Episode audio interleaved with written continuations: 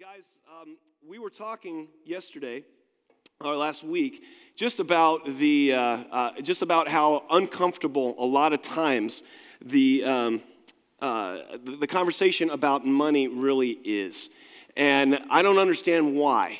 Have you guys heard the the term "money does strange things to people"? Have you heard that?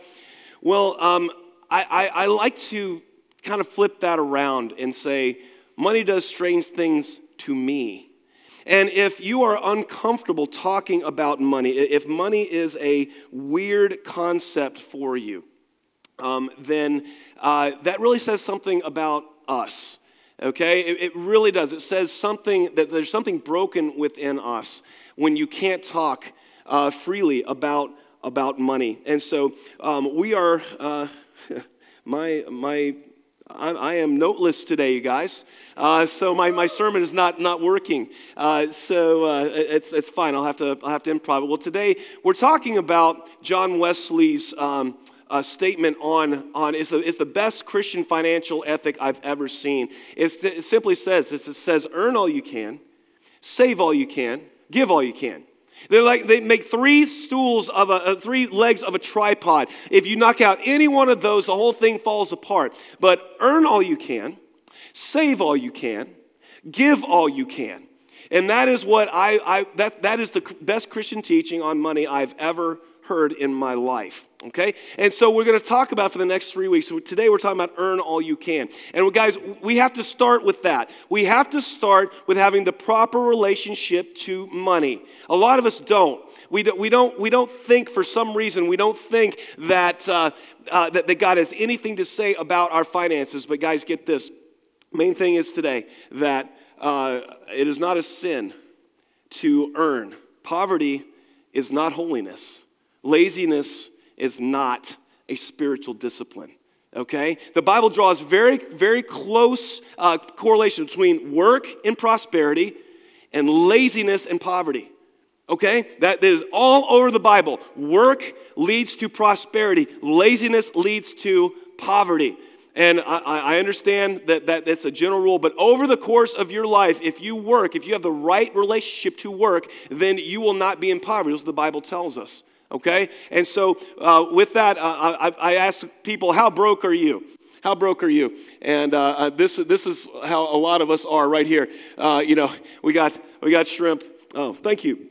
Thank you, Paul. I appreciate that. Uh, how broke are you? If that is you today, I've got good news because we're going to talk about what the Bible says about, about work. So, the first thing we're going to have to do, guys, we're going to have to detox.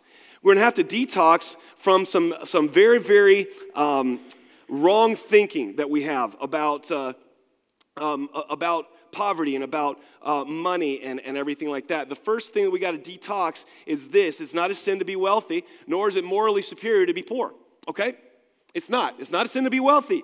The Bible never once says that it is a sin to have things. The Bible says is eh, that you have to be responsible with it, but it is not a, a, a moral superior to be poor. Matthew 25, 14 through 30 says this Again, it'll be like a man going on a journey who called his servants and entrusted his wealth to them. To one he gave five bags of gold, to another two bags, another one bag, each according to his ability. Isn't that interesting? That your ability determines how much God blesses you. Okay? Your attitude you are, uh, the, the, the owner knew what these, what these people would do with the money. And so, uh, according to his ability, then he went on his journey. The man who had received five bags of gold went at once and put his money to work and gained five bags more. That seemed like a pretty good investment by the owner, doesn't it? He gave the guy five bags, and who knew he put it to work and, and get five more. That's a wise investment. So the question is is God's money wisely invested in you? That's the question. So also the two two, the one with two bags of gold gained two more. But the man who had received one bag went off, dug a hole in the ground, and hid his master's money. The master knew his servants very well, didn't he? He didn't give the guy who would go hide it in the ground five bags, give him one. He knew the man's character. So, in verse 19, after a long time, the master of those servants returned and settled accounts with them. The man who had received five bags of gold brought the other five. Master, he said, You entrusted me with five bags of gold. See, I've gained five more. His master replied, Well done, good and faithful servant. You've been faithful with a few things. I'll put you in charge of many things. Come and share your master's happiness. The man with two bags of gold also came. Master, he said, You entrusted me with two bags of gold. See, I've gained two more. Exact same response. His master replied, Well done, good and faithful servant. You have been faithful with a few things. I'll put you in charge of many things. Come and share your master's happiness. The master was just as pleased with five as was two because it was what the people did with it. Okay? Never forget that. Then the man who received one bag of gold came. Master, he said, I knew you were a hard man, harvesting where you have not sown and gathering where you have not scattered seed. That's not a good thing to tell your boss. Hey, hey, boss, I know you're a jerk. I knew you take credit for things you didn't do, right? Is that how you approach a meeting with your boss? Not, not wise. Like I said, he knew the man's character. Well, then uh, he said, uh, So I was afraid and went out and hid your gold in the ground. See, here's what belongs to you. His master replied, You wicked, lazy servant. So you knew I harvest where I've not sown and gather where I've not scattered seed? Well, then you should have put my money on deposit with the bankers so that I, when I return, I would receive it back with interest. And then get this. So take the bag of gold from him and give it to the one who has 10 bags. For whoever has will be given more, they'll have an abundance. Whoever does not have, even what they have will be taken from them. And throw that worthless servant outside into the darkness where there will be weeping and gnashing of teeth. Wow. That's a pretty powerful parable, isn't it? That's, that's the Son of God talking to us here. You got to pay attention to that. God commends the two that take what God has given them and produces more. Then he rebukes the one who does nothing. Okay? Notice that there is no set amount that pleases God. One, two bags, one, five, no set amount. They both doubled what they were given. And so that is what pleases God. Not just what you've given, but what you do with it. Okay? Earn all you can. The second thing is this and this is, this is revolutionary for a lot of us today, okay? Revolutionary. Choose this work is a healthy, good thing that God assigned us to do. I understand that that may, you guys may not like that because I know all the complaining that goes on week after week, day after day, complaining about the boss, complaining about having to go to work, loving Fridays, hating Mondays, right? Huh? Well, guys, that means we have the wrong relationship to work. Work is a healthy, good thing that existed before the fall. Before the fall in Genesis 3. Genesis 2 15 says, The Lord God took the man and put him in the Garden of Eden to work it and take care of it. It was work is part of God's original design for us. And guys, we need to embrace work. It is something that God gives us. It is something that God wants us to do, and it shows our character how we approach work. Okay? That's the very first task God gave humanity was to work. It wasn't to love people, it wasn't to rest, wasn't to sleep, wasn't to eat, it was to work. That was the first thing he got us. Many of us have a terrible attitude towards work. We really do. How many of y'all are guilty of having a terrible attitude towards work? I, I get it. I've had jobs I've hated, and I'm not looking for look, look forward to going to them and everything like that. I appreciated being able to pay my bills, but I whined about the method that, that God provided for me to pay my bills, and that was to, that was to my shame. So, guys, do you spend time complaining about it? If we asked your family, what would they say your attitude is about work? Did you grow up around parents that couldn't wait to retire? Did you grow up around parents that whined and complained about Monday, complained about it, was celebrated on Friday? Did you grow up around parents like that? A lot of us did. Are you doing that with your kids? If you have children, have you passed on that complaining, that terrible attitude about work to the next generation? We all know people that do that.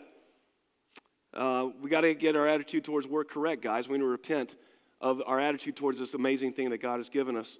Third thing we need to detox from, we're supposed to work as if working for the Lord, not human masters, okay? Colossians 3 23 through 24. Whatever you do, work at it with all your heart as if working for the Lord, not for human masters. Stop right there. When you go to work tomorrow, I want you to work as if God was your boss, not the person that is an authority over you. You're supposed to work as if God was your boss. Okay? Students, you're supposed to learn as if God was your teacher, not your teacher, not the teacher in the classroom. Verse 24, since you know that you will receive an inheritance from the Lord as a reward, it is the Lord Christ you are serving. The way you work reflects on God's character. God's name will look great or look terrible depending on how you show up to the office or how you show up to school. By our work ethic, we can demonstrate the greatness of God's name or the, the, the, the, the, valueless of it. What does Christ value? See, guys, I want to I, I want to before I uh, go any further, I want to exist. There's a continuum. Laziness all the way over here, and over here is workaholism because I know the workaholics in here are here like, yes, I need to put, start putting in, you know, 20 hours a week or 20 hours a day, and uh, 20 hours a week, yeah, 20 hours a day, and, and I just got to go, go, go because that's what I love to do. No, workaholism is, is an addiction just like uh, meth or, or heroin or anything like that, okay? Laziness and workaholism is, this, is the continuum right here. We're not supposed to be it either. We're not supposed to be lazy. We're not supposed to be workaholic. We're supposed to achieve the balance in between the two, okay? But how did the first two workers in the parable view God, what God has given them? How they view the work? They viewed it as a blessing. They went and they put it to work. They were excited that God had invested, that their master invested them in this, and, and, and they went and, and, and doubled it. They looked at work as a blessing. And obviously had a very high opinion of the master because they wanted to increase his holdings, right? They had a very high opinion of the master, okay? And what, how did the third worker view it? third worker viewed it as a chore. Oh, dang it, he's given me this and now I have to put it to work. You know, how dare he? So I want to ask you is work a blessing or is it a chore to you, church? Okay? And the fourth thing that we have to detox from is this you're not entitled to anything. You're not entitled to anything. There's nothing that anybody or God owes you in this life.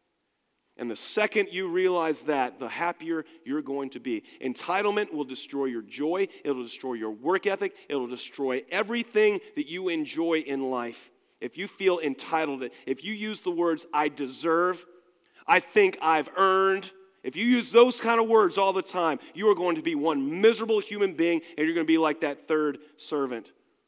Okay? The entitlement destroys work ethic. Last worker in the parable shows he had strong feelings of entitlement. He even accused God of stealing.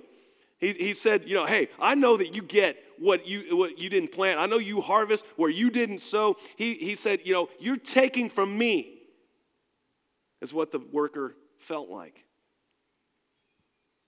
So if God wants to earn all we can, it's clear in this parable. We're to earn all we can. So how do we do it?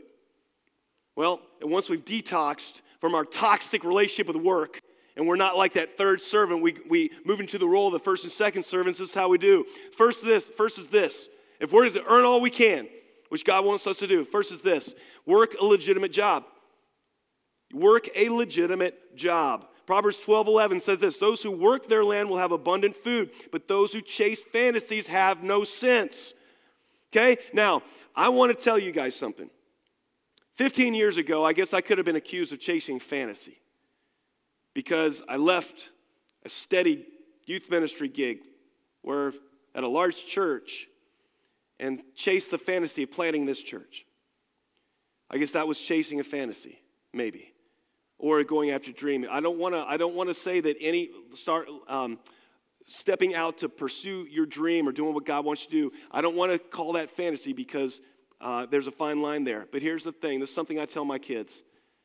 You work the job you have to work, until you work the job you want to work. There is a stage in life, maybe you're in it right now, where you're working a job that you do not like. That's okay.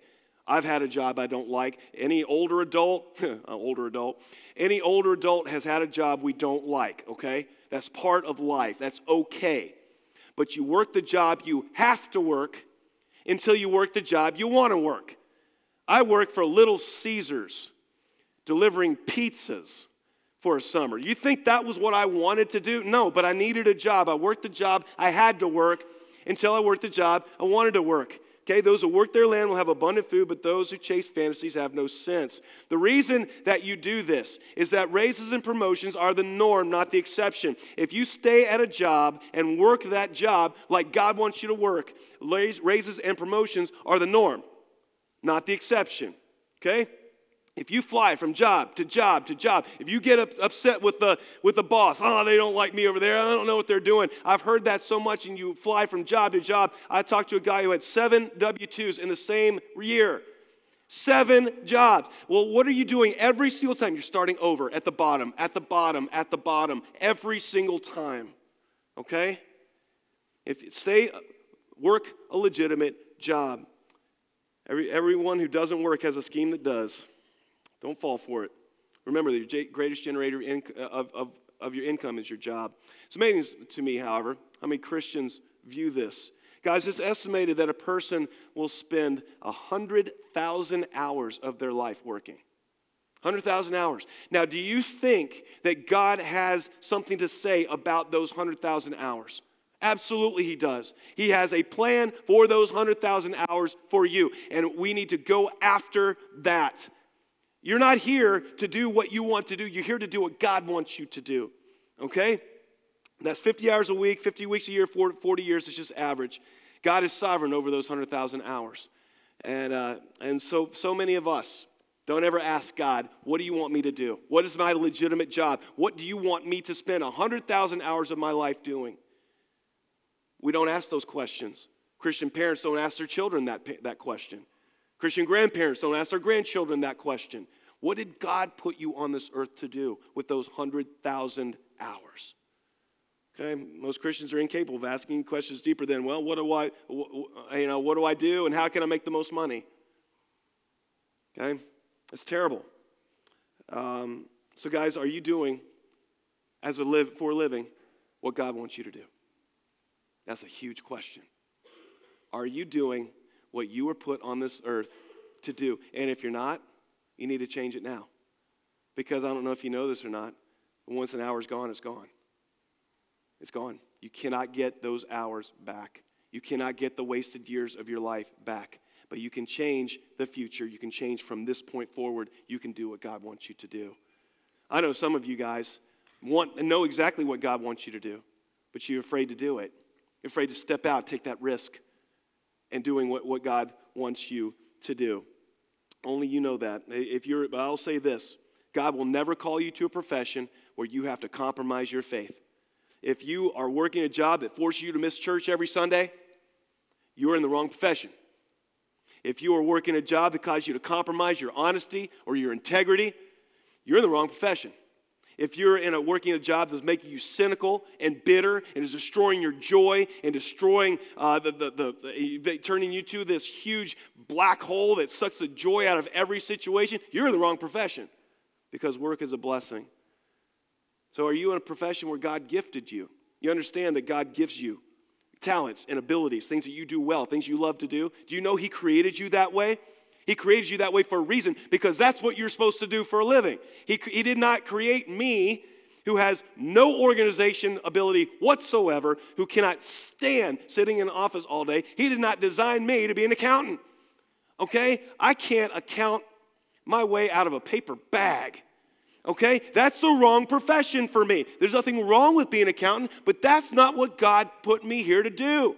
He put me here because I love to speak. I love to preach. I love to, uh, I don't, uh, I, okay, I gotta calm down a little bit. I love it.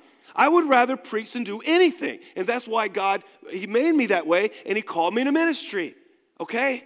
See, the things that God made you, He made you that way for a reason. He made you to, to, with abilities and talents, and that is what you're supposed to do. Someone said your calling is where your ability meets a worldwide need. Okay? That's what you're supposed to do. Well, your calling, your calling is your ability meeting a worldwide need. That's what you're supposed to do. We're going to spend 100,000 hours of our lives working, people. Make them count for God's kingdom. Okay? Second thing we do, we make wise investments. You want to earn all you can, make wise investments. We have to put our money to work. We don't just work, we have to put our money to work. Proverbs 13 11 says this dishonest money dwindles away. Whoever gathers money little by little makes it grow. Did you know that Proverbs has something to say about your, about your savings, about investments? Like, whoa, I mean, the Bible has something to say about that? Yeah, it has something to say about everything. Okay? If you're going to earn all you can, you need to invest money in things to make your money grow. The word investing scared me. I thought that's what like billionaires did. and It scared me because I'm small time, you guys. I don't, I don't make a lot of money. I never have. And so I thought investing was for people that were wealthy. Well, uh, uh, at Financial Peace University, Dave Ramsey said, if you want to do, if you want to be poor, do what poor people do. You want to be wealthy? Do what wealthy people do. There's a reason the poor people are poor, and the reason the wealthy people are wealthy. Just do what they do. And so, I, well, wealthy people invest. So, uh, about 12 years ago, 11 years ago, I got my massive $500 and I went down to an investing place and, and I said, uh, Hey, I need to start investing. I figured they'd laugh me out of the room. Hey, come back when you got 5000 or 50000 or whatever. I had my little 500 bucks. I had five $100 bills. And the, the, the, person said, Okay, well, what do you want to do? Where do you want to invest? I said, Well, that's where you come in. I don't know. And the person looked at my phone and said, "Well, uh, uh, what, what, what, phone service do you have?" And I said, "AT&T." He goes, "Well, why don't we invest in AT&T? They Got a great dividend, all this kind of stuff." I'm like, "Is that a good investment?" I'm like, "Yeah, yeah, it's a good, solid investment." And so I bought my first stock in AT&T. Uh, that was about 11 years ago. Um, now, uh, uh, that stock, when I sold it, was worth $1,107. It had doubled and then some. Okay? Uh, I hadn't done anything. I hadn't earned it. I, I just invested it. And when I sold it to roll, roll over to my Roth IRA, um, it, was, it had more than doubled. Okay? That's how investing works. That's what the Bible says to do. Whoever gathers money little by little makes it grow. What the proverb says, what we're supposed to do. Okay? Like I said, I'm small time. But I took the percentage of the, look at the return uh, I've gotten. It's not rocket science. The Bible said whoever gets money little by little makes it grow. And don't let the word invest scare you like it, like it, like it is. Uh, I wish I'd have done this 20 years ago. To all you young people, you, you people in your teens and 20s, would you please do this? How many of you older people in your 40s and 50s, if you could tell young people something, tell them to invest? Yes, I'd see like every hand is up. Yes, absolutely. If we'd have done this when we were their age, we'd be working because we want to, not because we have to. True? Can I get an amen? Yeah. So listen to the old people. Listen to them, okay? So, uh, you, and, and here's, here's another reason you invest. I don't know if you've noticed, but things are more expensive now than they used to be. Did you know that? That $10,000 does not buy what $10,000 did 20 years ago. Did you know that? That's called inflation. So if you take $10,000 and you set it in an envelope and you sit and you bury it in the yard for 20 years, it's going to be $10,000, but it's going to be worth less. You're going to be able to purchase less. How many of y'all been to the grocery store recently? Good night.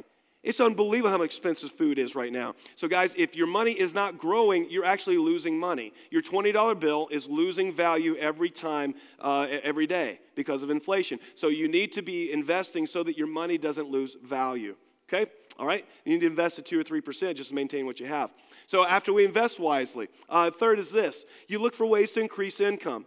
Uh, guys, since 2008, since we planted, planted this church, I've always had a side gig. I don't know if you all know that or not. Always had a side gig. I was either coaching soccer, I was refereeing soccer. I was, uh, uh, I've delivered newspapers. Uh, I substitute taught. I've done financial counseling. I've written a book.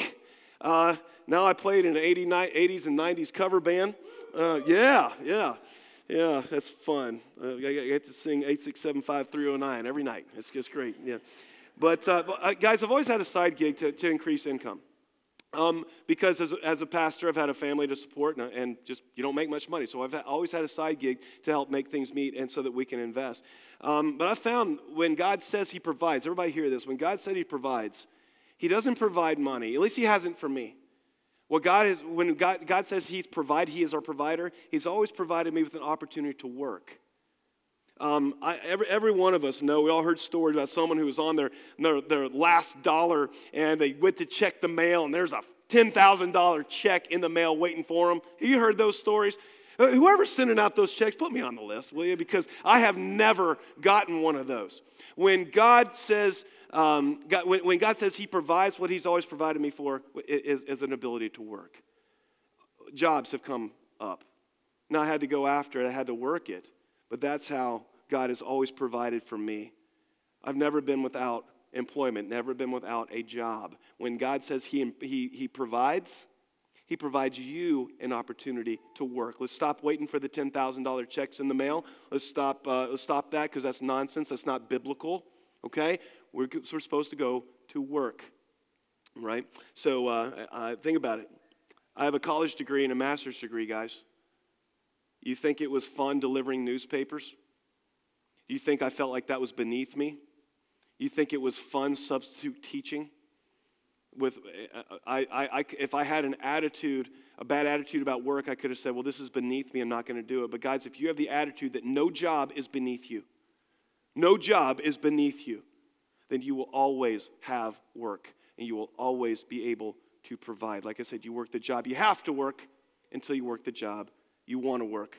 So here's some suggestions. If you are, if you need to increase some income, here's some suggestions. You can referee sports. Huge need for refereeing sports. Uh, you can babysit. Uh, you can uh, uh do DoorDash. Uh, capitalize on people's laziness. They want their food delivered to them. They're too lazy to go get it themselves. Capitalize on that. Okay, make some money off of that. Uh, you can substitute teach. You can deliver pizzas. I've done it all. Okay. Um, the ways you can, eat, you can Uber if you have a car that's fits the criteria. Uh, you can rent out a room for an Airbnb. Um, you can have a yard sale. How many of y'all have hundreds, if not thousands, of junk laying around your house you could sell? Uh, absolutely. Okay, declare. You can eliminate overlaps where you're paying for more subscriptions. Like, like if you have a bundle here and you're paying for, you got Hulu and Disney and, and, and ESPN and a bundle here and you're paying for Hulu over here. Eliminate those overlaps, okay? Um, uh, you can coach. Coach sports. Always need coaches for sports. And if you're at your wits' end and nothing else works, write a book. But I don't recommend that because that's a lot of work for not much return, okay? So, um, and then here's something I want to tell you as a pastor. This is something I told my kids. And I'll tell you today. I want you to position yourself for success. Everybody, check this out. There are, there are 10 things that require zero talent that employers and people are looking for that will allow you to maximize your income. Number one, be on time. Two, have a good work ethic. Three, effort. Four, body language. You know what I mean by body language? You can communicate without communicating how much you like your job. Okay? What is your body language saying? Energy, attitude, passion, being coachable, being coachable, being prepared. And number 10 is going the extra mile. Now, what do we mean by extra mile is this Matthew 5 41 said this Jesus said, If someone forces you to go one mile, go with them two miles. Now, that doesn't mean much to us right now, but he was, he was talking to a Jewish uh, audience that was under Roman occupation. Check this out. The, the, the law said that a Roman soldier could force a Jewish person to carry their load, their weapons and their load, for one mile. And so Roman soldiers would go up to the house and they'd knock on the door and they'd drag the people out put their load on them and they had to walk a mile with them. The Jewish people had a, a mile marked off where they had to do this, okay? That's what he's referring to. And so here, here's this Roman soldier that forces you to do this, and you're complaining the whole time. I can't believe this. I, I, was supposed to be working. Now I'm behind in my work, walking a mile, that carrying this person's load. Everything, I'll probably being made fun of the whole time. Jesus said, Go another mile. Can you imagine the look on that Roman soldier's face when the Jewish person sees the mile marker and keeps walking and keeps walking and keeps walking and keeps walking. The Roman soldier's like, What is wrong with this guy? The mile marker was back there and he's still going. What, what's going on here? Most of the time they throw the pack down and you know curse at us and, and go back home. This guy's going. What is up with this guy? And then the next time, he does it. And the next time. And all of a sudden, the Roman soldier looks at this, this guy and says, Man, there's something different about you. Maybe, hmm, there's something different about you. And the Roman soldier, after two miles, looks at that Jewish person and says, You know what, man? If you ever need anything, if any of my buddies start hassling you, if uh, if you ever need anything, you call me because I've never seen somebody not only go one mile, but go an extra mile on his own. On his, on his own desire, his own volition. I've never seen that. So, man, if you need me for anything, if you need anything, and, and, and if, if we're ever invaded, I'm defending your house first because I've never seen somebody go the extra mile like that. See, guys, if you go the extra mile, you will stand out from the crowd so much that you will catch the eye of every person around. Okay? Now, this is why we as a church need Christians that earn all they can, that go the extra mile, that earn all they can. This is why. Did you know? I'll tell you why. Number one, American Christians last year spent more than how much sponsoring orphans? American Christians alone. What do you think the number is? A billion? How many of y'all think a billion? How many of y'all think two billion? Three? Four? Five? Six? Well, if you raise your hand at six, you'd be correct. American Christians alone, that's just American Christians, spent $6 billion through programs like World Vision, Compassion, our Catalyst Orphanage. I don't think they factored that in there, but we are there too. $6 billion rescuing orphans from poverty, from sex trafficking, providing with food, water, shelter, education. Okay? If Christians aren't earning all they can, how can we do that? Next month, I, I'm so fired up about this. Me and Rodney, Sam and Rowan and Tony, we're flying over to India. And you know what we're going to get to do? We're going to get to see the wells that we as a church paid for for these people to have clean water. We're going to visit them and we're going to dedicate a third. A third well. We're going to get to see it. We're going to see the first water come out of it so people have clean water. Now, if we didn't earn all we can and we didn't give, we couldn't do stuff like that. We could not have a building. You guys enjoy having a building to come worship in? You guys enjoy having seats to, to, to sit in? You guys enjoy having air conditioning during the, during the summer and, and heat during the wintertime? I do. Well, if we weren't earning all we can, we couldn't do any of that.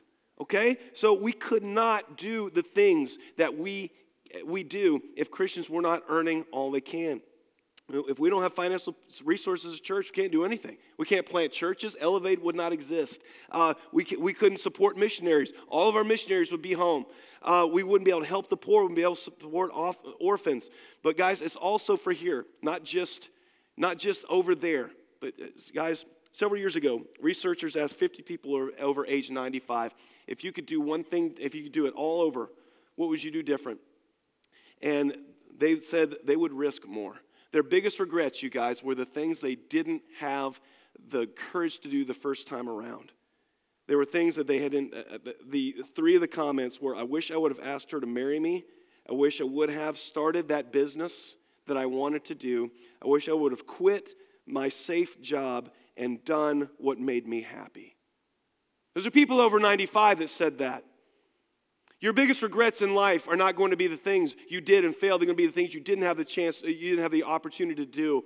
So several people said, I wish I would have started my own business. I was good at making things and I didn't. Well, here's the truth. According to EntreLeadership, 75% of small businesses use their own personal finances to start up. So if you don't earn all you can, you have no money to invest in your dream job if you want to start a job. Uh, that's what we did. My wife and I, that's what we did. I had a dream of planting a church. Um, and, and, and ever since 1998, I wanted to be a church planter. And 10 years later, God called us to do that. We raised money, but Rachel and I, we put so much of our own money into this. I, we cashed out half of our retirement and put it towards the startup costs of this church. If we didn't have that, we wouldn't have been able to do that. Okay? Now, 15 years later, I can honestly say it's the best investment I ever made, you guys. Uh, earning all you can, you can go after your dreams. You have the capital to go after your dreams because no one's going to believe in you as much as you. Okay, I'm not going to be one of those 95 year olds saying, I wish I would have. I don't want you to be either. When God gives you a dream to go after, you go after it, but you have to earn all you can in order to make that happen. Okay? I believe Catalyst was a God given dream and so blessed to be living it right now, and I want that for all of you all too. In the second century, Pastor Irenaeus said, The glory of God is a man fully alive. Fully alive. I want to ask you, working your job right now, are you fully alive? That is what, that is what God wants for you. Okay? So if you're not doing for living what God wants you to do, what He put you on this earth to do, you're wasting time. And time is something we don't have a lot of. Guys, when a person is doing what God put you on this earth to do, you're alive. You're fully alive. When a church does what God put us on this earth, we're fully alive. And that's what I want for all of us. That starts with earning all you can. Earn all you can. Save all you can. Give all you can. It's the greatest teaching on finances I've ever heard in my life. Guys, remember three things to remember God blesses those who take what He has given them and put it to work. Your abilities, your talents, your capital, put them to work. Second, earn all you can so the church can do the work of God in this world. And then earn all you can so you can go after the God sized dreams that He gives you. earn all you can, save all you can, give all you can. God bless you. We'll see you next Sunday. Adios. Bye.